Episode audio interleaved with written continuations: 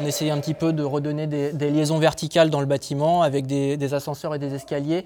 Il y en a trois qui vont être traités de manière un petit peu plus euh, visible. Et euh, le premier se trouve ici. Euh, ce sera la chose la plus visible qu'on aura fait dans notre intervention. On est, on est très sobre partout, mais il y a quelques endroits qu'on a un petit peu marqués. Quentin Pijard, chef de projet à l'agence François Chatillon.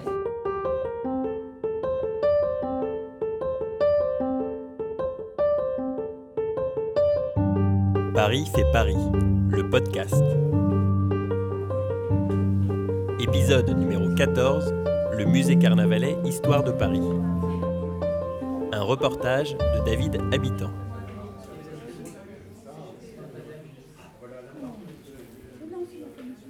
Le musée carnavalet Histoire de Paris est en pleine transformation. Lieu culturel incontournable de la capitale, il est l'objet depuis octobre 2016 d'un chantier d'envergure au cœur du quartier du Marais. Depuis la rue, quelques échafaudages et palissades masquent en partie les façades de pierre, richement sculptées. C'est une fois la porte franchie que les travaux se font vraiment voir et que l'on en devine l'ampleur. En termes de superficie d'abord, deux hôtels particuliers distincts, uniquement reliés par un couloir traversant le lycée Victor Hugo qui les sépare. Par le nombre d'intervenants ensuite, jusqu'à 200 ouvriers de différents corps de métier, dont certains spécialisés dans la restauration patrimoniale. Par l'équipe de maîtrise d'ouvrage, enfin. Trois agences associées pour l'occasion, Nathalie Crinière pour la scénographie, Snoeta pour certains éléments du parcours et notamment les trois escaliers monumentaux qui vont être créés, et l'agence François Chatillon à la tête du groupement dont le chef de projet Quentin Pija s'apprête à nous faire visiter le chantier. Si tout le monde est là, on peut peut-être faire une petite introduction ici.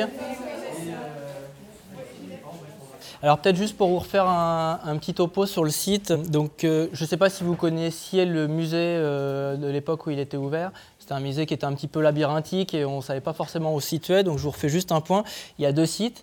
Euh, il y a la partie Carnavalet, entre la rue Payenne, la rue des Francs-Bourgeois et la rue de Sévigné. Et il y a un deuxième hôtel particulier qu'on appelle Le Pelletier. Euh, qui se trouve sur la rue de, Sévigné et donc qui a une, euh, antenne euh, donnant sur la rue Payenne par la pièce qu'on appelle l'orangerie.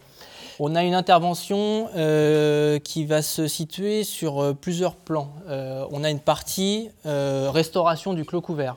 L'intervention en général sur le musée est partielle. Donc on vient traiter les toitures, qui avaient tendance à être parfois fuyardes ou en mauvais état.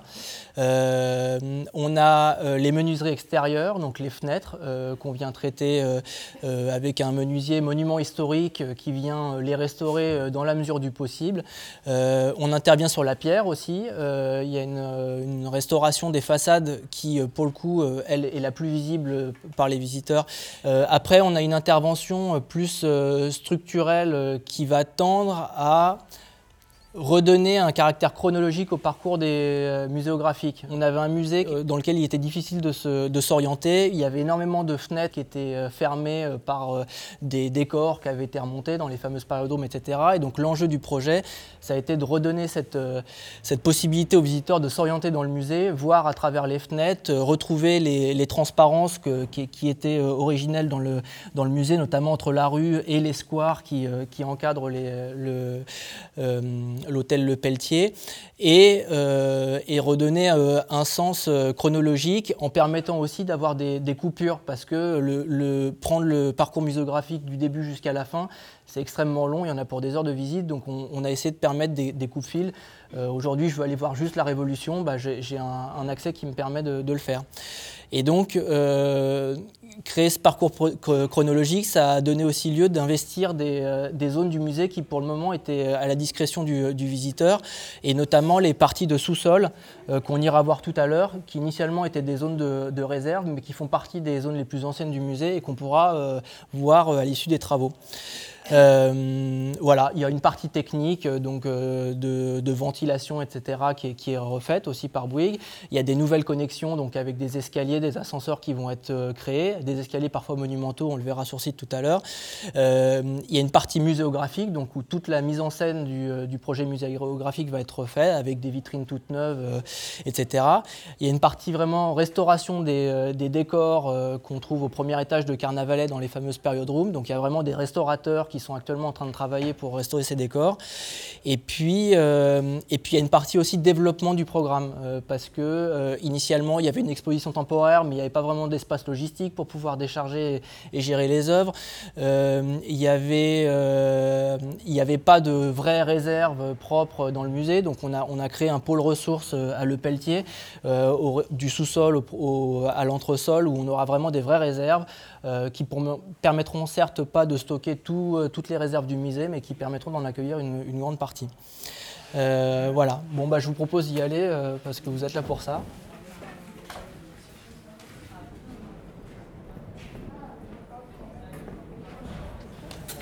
Ouais, bah, peut-être rentrons dans, le, dans la cour des drapiers.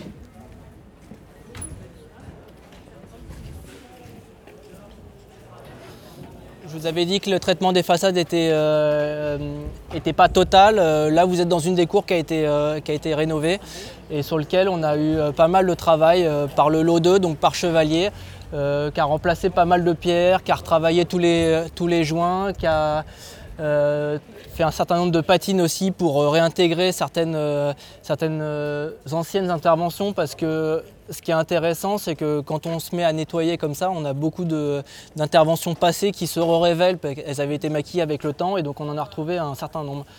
Même, même, quand on fait du neuf, on réutilise ce qui était déjà existant. Euh, vous avez le bon exemple ici sur ces fenêtres qui ont été refaites euh, à neuf, mais vous noterez que le, la traverse intermédiaire euh, et le bâti intermédiaire, eux, sont sculptés et ont été récupérés sur les menuiseries qui étaient déjà en place. Donc on essaye toujours de ne pas trop s'éloigner des restes qu'on avait sur site. Euh, oui, donc il y a l'idée dans les différentes extensions qu'on a eues, c'est qu'il y a eu un certain nombre de morceaux d'architecture qui ont été euh, démontés de certains endroits de Paris et qui ont été remontés ici. Madame Guillaume, si vous voulez m'aider. Donc euh, les éléments rapportés datent du XVIe siècle, du XVIIe siècle et du XVIIIe siècle. Comme ça, on avait quelque chose de trois éléments rapportés de trois siècles différents dans un ensemble 19e siècle qui s'inspire de Chenonceau, puisque l'architecte qui préside à cet aménagement adorait Chenonceau. Voilà, c'est le résumé.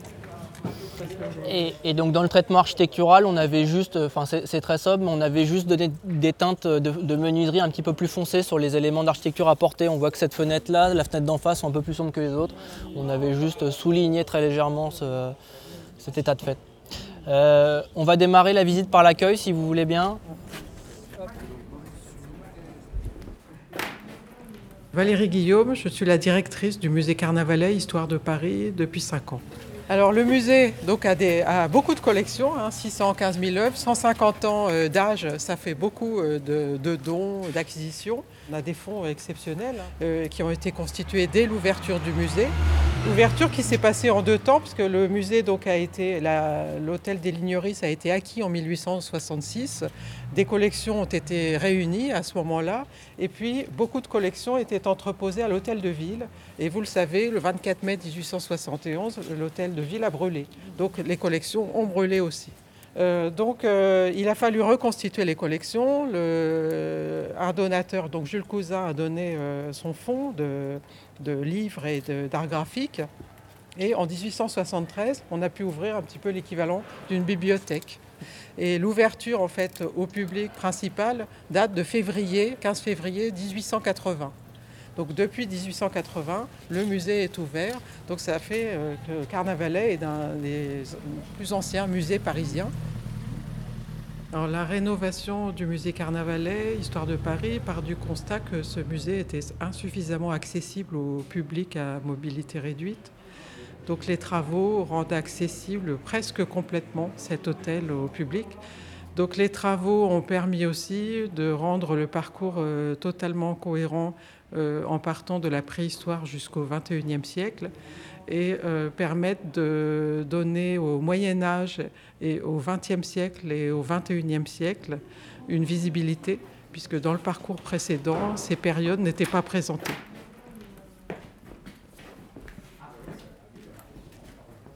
Bon, en, traitement du, du, clos et couvert, on n'intervient pas partout. il y a certaines zones qui avaient déjà été euh, réhabilitées juste avant notre intervention. Euh, la cour euh, Louis XIV, qui est juste derrière, vous voyez, les façades sont en, très bon état. Il y avait une, intervention qui datait, je crois, des, 2015.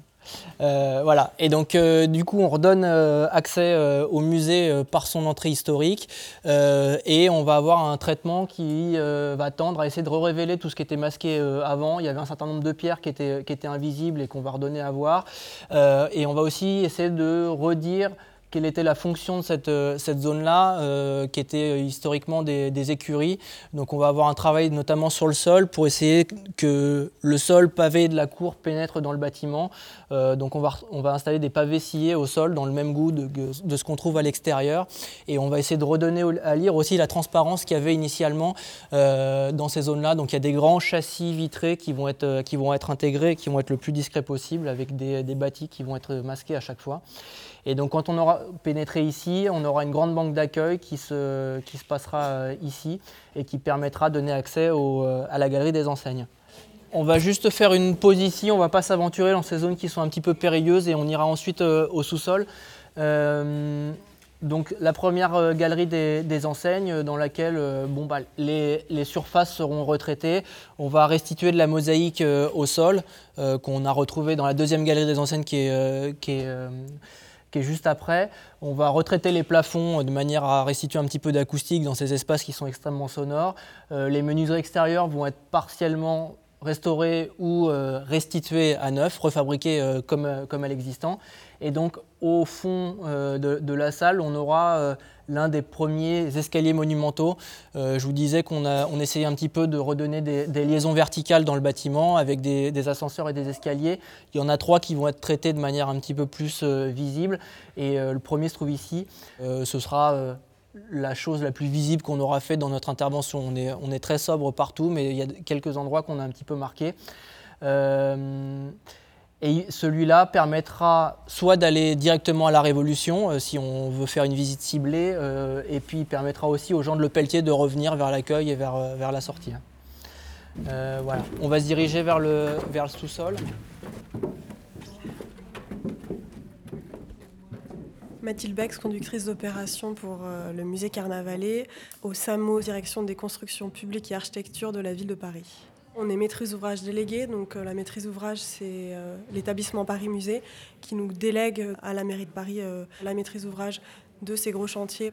Alors oui, c'est un chantier complexe, c'est un gros chantier sur le mandat actuel. Donc un, montage contractuel assez particulier, notamment avec la maîtrise d'œuvre. On voulait conserver forcément une, certaine continuité dans la maîtrise d'œuvre et donc dans, les relations qu'on pouvait avoir en termes d'études. Sauf qu'en termes de marché public, on est limité à un certain nombre de dépenses supplémentaires, en plus, en moins. Et donc on a, on a monté un accord cadre avec la maîtrise d'œuvre afin de pouvoir ajouter ou supprimer des missions. Euh, donc euh, là, en l'occurrence, euh, la mission de base a été vue à la baisse par rapport à ce qui avait été provisionné. Et puis par la suite, on a rajouté une mission muséographique en complément.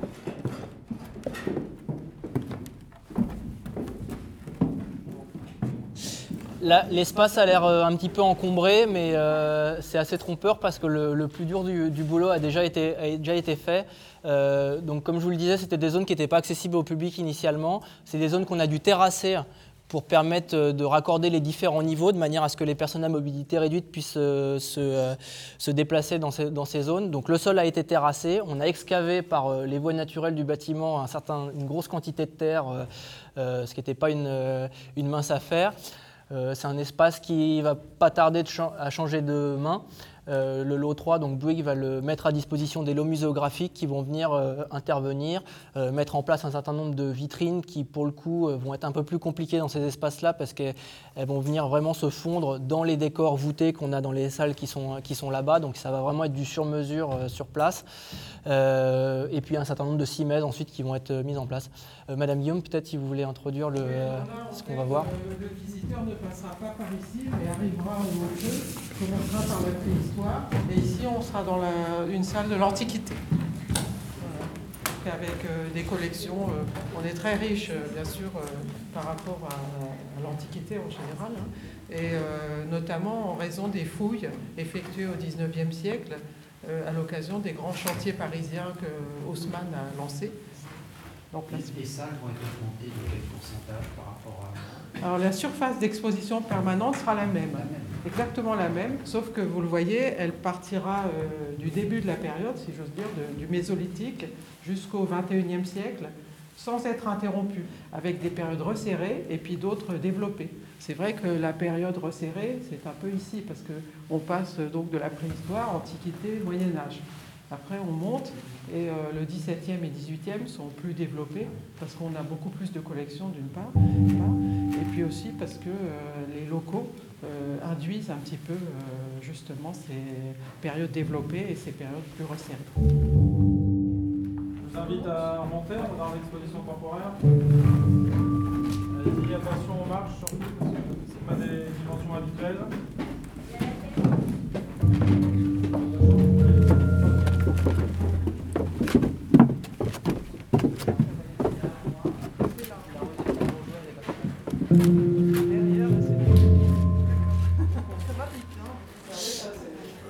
Donc euh, là, on est dans la future exposition temporaire qui n'a pas changé de place, euh, sur lequel on devait initialement déposer un certain nombre de, parois et donc de murs de refend, et puis au final, parce que tout était habillé en placo euh, quand on a démarré le chantier, puis au final, après le curage du placo, on s'est rendu compte qu'il y avait des jolies baies voûtées.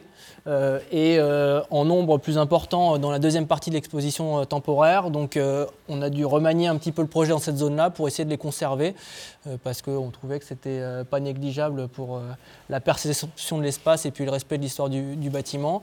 Euh, voilà, c'est une salle qui va être euh, assez, assez classique. Il y aura un certain nombre d'équipements techniques au plafond, et puis malheureusement, mais bon, c'est l'usage du lieu qui va, nous, l'imposer. On va refermer un certain nombre de fenêtres parce qu'on a besoin d'espace pour exposer des œuvres. Donc, euh, voilà, on va avancer, puis comme ça on pourra sortir gentiment de l'aile Carnavalet pour aller vers le Pelletier.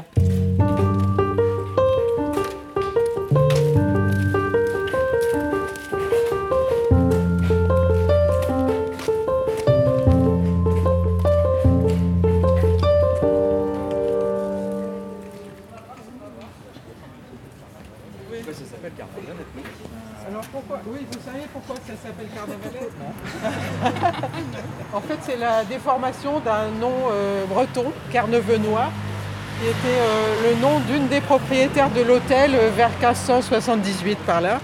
Elle s'appelait Françoise de la Baume, épouse Carnevenois. Et les Parisiens ont déformé le nom en Carnavalet. Et en, hommage, ou en- il y a un masque en fait de carnaval sous la. On le voit pas là, c'est sous l'échelle. Il y a un masque de carnaval qui est représenté, est sculpté. Et Madame de Sévigné, donc un siècle après, parlait de cet hôtel en disant qu'elle habitait la Carnavalette. Donc il y a encore plein de jeux de mots sur euh, carnaval, carnavalet, carnavalette. Un- Et donc là, du coup, on est devant la façade euh, de l'hôtel de Ligneris qui est euh, quasiment terminée. Là, on va passer en, on va retirer les échafaudages rapidement. Il nous reste juste, on a une petite infiltration d'eau qui est arrivée euh, à l'angle et qui n'est pas encore bien sèche, donc on va attendre que ça sèche un petit peu et puis on verra s'il faut réintervenir pour patiner la façade. Et puis on a eu un travail assez important sur les diverses sculptures et notamment sur la, minerve qui, euh, euh, couronne le bâtiment, euh, sur lequel on a complètement refait la petite chouette qui est à ses pieds euh, et une partie du casque aussi notamment. Donc euh, ce sera visible assez rapidement.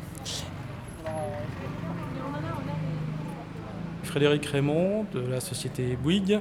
Je suis euh, chef de service travaux sur cette opération. Je m'occupe des corps d'état secondaires. C'est un chantier avec beaucoup de contraintes, euh, euh, de par son site. On est dans le Marais, un quartier assez difficile en termes d'accès, avec des espaces de, de stockage qui sont quasi inexistants. Donc ça c'est très compliqué en termes de gestion. Avec euh, des riverains, on a, euh, on a souvent euh, affaire à eux pour des, problèmes de, de qui sont inhérentes au, au chantier et dont on ne peut pas se passer. Et donc également en termes de contraintes, on a le lycée qui coupe en deux notre chantier, donc qui est très compliqué pour nous en phase de construction, puisqu'on est obligé de passer par la rue pendant la construction et pendant les travaux de restructuration de, la passerelle, qui rendent très compliqué pour nous. Donc on sait vraiment deux chantiers en un, en fait, carrément. Alors en termes d'ampleur de chantier, pour nous, c'est environ 35 personnes en production propre euh, qui ont travaillé euh, au maximum sur cette opération. Et c'est une centaine de sous-traitants qui dépendent de notre lot euh, à nous. Il y en a un peu moins pour les lots muséaux, mais donc c'est une opération qui va monter en pic à un petit peu moins de 200 personnes, ce qui est quand même assez conséquent. Bon, du coup, on est maintenant du côté de l'hôtel Le Pelletier. Ça, peut être une forme d'accès au musée pour le public, euh, ce sera notamment l'accès pour les groupes. Donc on a un accueil groupe qui va être conçu euh, spécialement, euh, qui va être à l'angle de la pièce là-bas et qui permettra donc à des, visites groupées d'avoir des visites thématiques. dans le prolongement de cet accès, on a aussi des ateliers pédagogiques du coup qui vont être créés. derrière des fenêtres qui vont être maintenant réouvertes sur le square Georges Carin qui se trouve juste derrière. De ce côté-ci, on a plus la partie pôle ressources. Du coup, entre le sous-sol, le rez-de-chaussée et l'entresol, on aura des réserves et des espaces pour accueillir les œuvres et les déballer euh, le temps qu'elles soient dispatchées euh, dans les différentes zones. Et ensuite, quand on monte au premier et au deuxième étage, on a la suite de la visite du parcours permanent. Et au troisième étage, on a euh, l'administration qui retrouvera sa place. On va monter au deuxième étage voir la Révolution, qui est un peu marquante. Euh, on va peut-être passer par le petit escalier qui est là-bas et qui est neuf. Je sais pas si. On peut l'emprunter le LE Oui, on peut. Ouais. Parce qu'il est un peu moins raide que les autres.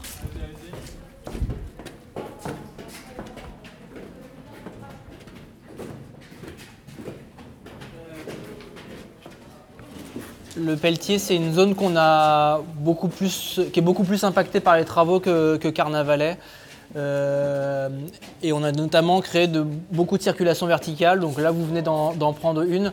Cet escalier n'existait pas avant. C'est un escalier qu'on a créé parce que euh, forcément, euh, on essaye d'améliorer euh, l'accessibilité euh, PMR, mais on essaye aussi d'améliorer la sécurité incendie sur le, bâtiment.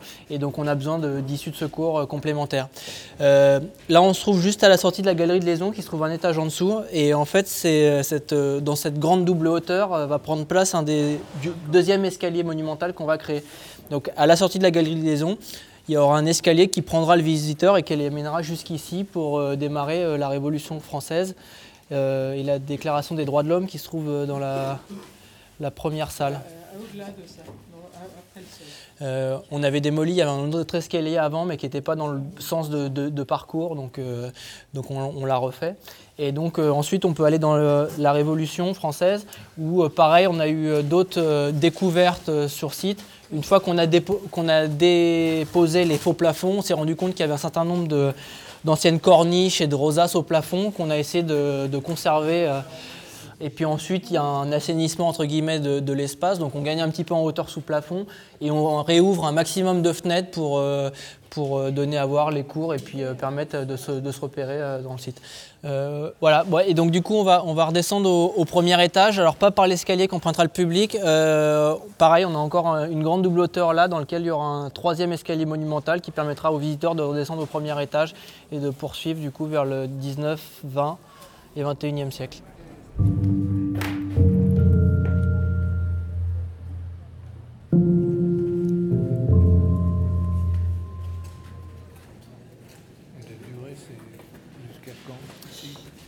Bah, euh, bah, on, réouvre dans un an, mais, mais on aura terminé avant. Euh, enfin, le gros des, travaux seront terminés avant un an parce qu'au final, il y a la période de réemménagement des œuvres.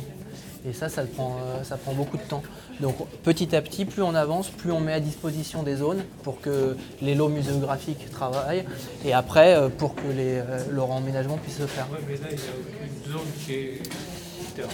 Non, non, on n'y est, pas, on est pas encore, mais d'ici une poignée de mois, là, leur emménagement, ça démarre en août. les travaux ont commencé au milieu de l'année 2017. Mais on a mis 18 mois à déménager l'ensemble du musée. On avait commencé avant la fermeture, heureusement parce qu'on euh, a fermé en octobre 2016. Et donc on a fini de octobre 2016 à juin 2017. Peut-être que vous pourriez nous expliquer expliquer un petit peu tout le travail qui a été fait avec les œuvres alors les collections, je le disais, seront exposées dans un sens chronologique avec beaucoup de thématiques et, beaucoup aussi de précisions par rapport aux Parisiens, aux différents Parisiens qui ont donc contribué au rayonnement de, Paris et de la, capitale puis de la métropole. Et les collections sont au cœur du projet de la rénovation ainsi que le, bâtiment. Euh, donc euh, on a euh, procédé à un travail absolument colossal puisque on a tout fait en même temps, dans la mesure où je suis arrivée il y a cinq ans. On a déjà commencé le récollement des collections avant de déménager. C'est-à-dire qu'on a vérifié les, œuvres avant de les déménager. Et donc, en, rapidement, on a, fait le récollement de 375 000 œuvres. On a industrialisé ce processus. Euh, c'était vraiment très important. Hein. Euh, ensuite, euh, donc, on a absolument rationalisé toutes les réserves. On avait 30 points de réserve éparpillés absolument partout. Donc là, tout est rangé dans trois réserves. donc ce travail-là, en amont, vous voyez, il est fait. Ce qui fait que là, on va réintégrer les locaux à partir de septembre. Nous ouvrirons au public donc en février 2020 avec les 3800 œuvres, 3900 œuvres qui auront été rapportées. Et on continuera après le travail de, retour des œuvres euh, dans les réserves. Vous voyez, on va procéder par étapes. Et donc on pourra beaucoup plus euh, regarder Carnavalet au travers de corpus complets, c'est-à-dire que sur une date ou sur une période ou sur un événement ou sur une personnalité, on pourra savoir en fait les œuvres que nous avons autour euh, de ces thèmes, de ces sujets. Et c'est vraiment très important, c'est la force de Carnavalet. On n'a pas l'histoire, euh, comment dire, euh, académique, on a une histoire intime, on a une histoire personnelle, on a une histoire incarnée. Et c'est ce musée que nous vous proposerons.